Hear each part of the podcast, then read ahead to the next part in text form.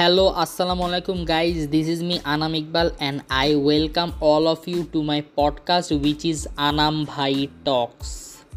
So guys আজকে এই পডকাস্টে আমি কথা বলব বই নিয়ে লাইক নট অ্যাকাডেমিক বই বই লাইক গল্পের বই বা ফিকশন নন ফিকশন এভরিথিং আমি বুকসের ব্যাপারে আমার কি অপিনিয়ন অ্যান্ড আমি আজ পর্যন্ত যেই যেই বুকসগুলো পড়ছি আমার favourite writers my favourite books এইগুলো নিয়ে আমি আজকে কথা বলব। So stay with me till the end and enjoy the podcast so guys আমার আমার বিশেষ করে আমি যখন ক্লাস এইটে পড়ি, দুই হাজার সতেরো সাল, দুই হাজার ষোলো সতেরো সালের দিকে আমার বই পড়া সেই রকম একটা শখ ছিল। আমি হুমায়ুন আহমেদের বেশিরভাগ বই পড়ে ফেলছি। আমি দুই হাজার আমি হিমু সিরিজ পুরোটা পড়ছি, আমি শুভ্র সিরিজ পুরোটা পড়ছি, আমি নিসির Ali series sorry Misir Ali Misir Ali series পুরোটা পড়ছি। আমি আরও অনেক, পাশাপাশি অনেক ছোটোখাটো বইগুলো পড়ে ফেলা দিছি। আমার সেগুলোর নামও মনে নাই বাট এই তিনটা সিরিজ আমি মোটামুটি পড়ে ফেলা দিছি। এই তিনটে সব থেকে ফেমাস সিরিজ হুমায়ুন আহমেদের।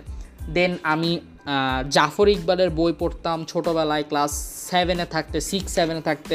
আমি গাব্বু পড়ছি, আমি রিটিন পড়ছি, আমি অবনীল পড়ছি, আমি এনি ম্যান পড়ছি। সো এই জিনিসগুলো আমি পড়ছি। জাফর ইকবালের জাফর ইকবালের সায়েন্স ফ্যাকশন সায়েন্স ফিকশন বইগুলো আমার খুব ভালো লাগে। সেই বইগুলো আমি পড়ছি দেন আমি সুনীল গঙ্গোপাধ্যায়ের দুইটা উপন্যাস পড়ছি। একটা হচ্ছে পূর্ব পশ্চিম আর একটা হচ্ছে আমার কয়েকদিন আগে প্রথম আলো, ঠিক আছে? প্রথম আলো মানে নট দ্যাট পেপার প্রথম আলো না। প্রথম আলো একটা সুনীল গঙ্গোপাধ্যায়ের একটা উপন্যাসের নাম।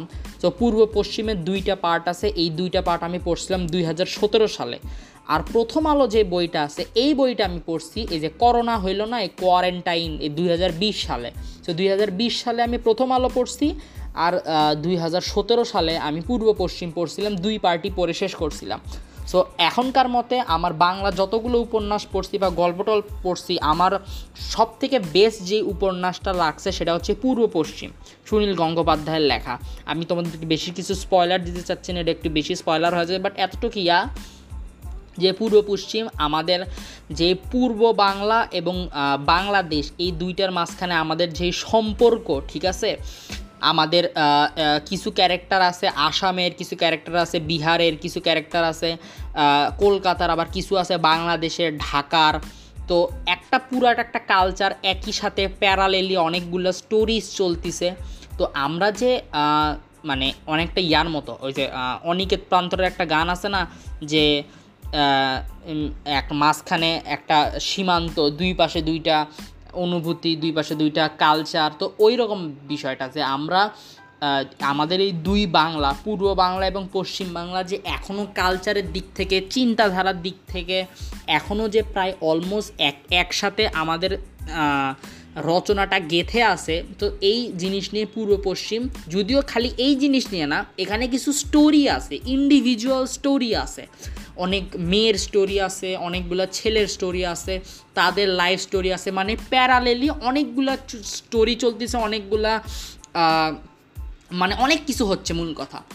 আর আরেকটা যেটা, সেটা হচ্ছে আমি প্রথম আলো পড়ছিলাম, তো এই দুইটা হচ্ছে দুই দুই টাইম লাইনের এই যে ইয়াটা, এই যে স্টোরিটা পূর্ব পশ্চিম, এইটা হচ্ছে বাংলাদেশ যখন স্বাধীন হয়, তার আগে মানে nineteen sixties Bangladesh nineteen sixties থেকে শুরু করে বাংলাদেশ যখন স্বাধীন হয়, এই যে দশ পনেরো বছরের টাইম এই টাইমটাতে ইন্ডিয়াতে কিছু নকশালবাদী, ন্যাক্সালাইট কিছু প্রবলেম চলতেছিল, বাংলাদেশেও হালকা পাতলা মুক্তিযোদ্ধাদের বা অনেক আন্দোলনে মানে কিছু, সব জায়গায় কিছু না কিছু হচ্ছিল। সো এই টাইম পিরিয়ডটা নিয়ে লেখা হয়েছে হচ্ছে পূর্ব পশ্চিম মেইনলি আর প্রথম আলো লেখা হয়েছে হচ্ছে ব্রিট, ব্রিটিশ আমলের মানে ব্রিটিশ ব্রিটিশ সরি মানে ব্রিটেনরা যখন এই মানে আমাদের এখানে আসে, আমাদের এই ইন্ডিয়ান সাবকন্টিনেন্ট আসে, এসে যখন দখল করে দেন আঠারোশো পঞ্চাশের পর থেকে, আঠারোশো সত্তরের পর থেকে,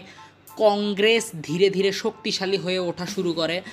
অ্যান্ড পাশাপাশি মানুষের মধ্যে একটা জাতীয়তাবাদ জাগে যে ব্রিটিশরা হচ্ছে বিদেশি, ওরা আমাদের দেশে এসে শাসন করতেছে। এই যে একটা অনুভূতি যে আমরা আলাদা একটা দেশ, আমরা আলাদা একটা জাতি, এই জিনিস নিয়ে এ প্রথম আলো বইটা লেখা, যদিও এখানেও সেম একইভাবে যে সুনীল গঙ্গোপাধ্যায়ের এই জিনিসটা ভালো লাগে যে, উনি কোনো না কোনো সোশ্যাল বা পলিটিক্যাল মিক্স ঢুকায় দেয় প্রত্যেকটা উপন্যাসের মধ্যেই। ঢুকায় দেয় এবং এমনভাবে গল্প লেখে যে প্রত্যেকটা গল্পই একটা ইন্ডিভিজুয়াল গল্প। বাট ওই গল্পগুলো প্যারালেলি একটা উপন্যাসের মধ্যে থাকে এবং ওগুলা শুনে মনে হয়, ওগুলা শুনে এবং পড়ে লাইক মনে হয় এবং তখনকার সময় যে সোশ্যাল কালচার এবং পলিটিক্যাল কালচার সেগুলোর খুব ভালো ধারণা পাওয়া যায়। সো এই জন্য আমার সুনীল গঙ্গোপাধ্যায় এখন পর্যন্ত আমার মোটামুটি ভালো মানে পছন্দের রাইটার আমার। যদিও আমার জাফর ইকবালের সায়েন্স ফিকশনও ভালো লাগে, আমি হুমায়ুন আহমেদের যেই তিনটা সিরিজ পড়ছি, তিনটা সিরিজও মোটামুটি ভালো। সো দ্যাটস দ্য থিং এছাড়াও আমি অনেক ছোটোখাটো এদিক ওদিক বই পড়ছি, যদিও ওগুলো অনেক ছোটোবেলা পড়ছি ক্লাস সিক্স সেভেনে থাকতে, ওগুলো আমার অত মনে নাই। তো দ্যাটস দ্য থিং আমি আমি আমার ফেভারেট দুইটা বই হচ্ছে ফেভারেট দুইটা উপন্যাস হচ্ছে এই দুইটা আমার আমার ফেভারেট রাইটার হচ্ছে সুনীল গঙ্গোপাধ্যায়। সো গাইজ রি I am really thankful to all of you to listening for listening to this podcast till the end শেষ পর্যন্ত শোনার জন্য থ্যাংক ইউ সবাইকে। So if you guys really like this podcast then share this podcast with your friends and that's it thank you for watching I mean like thank you for listening and আল্লাহ হাফেজ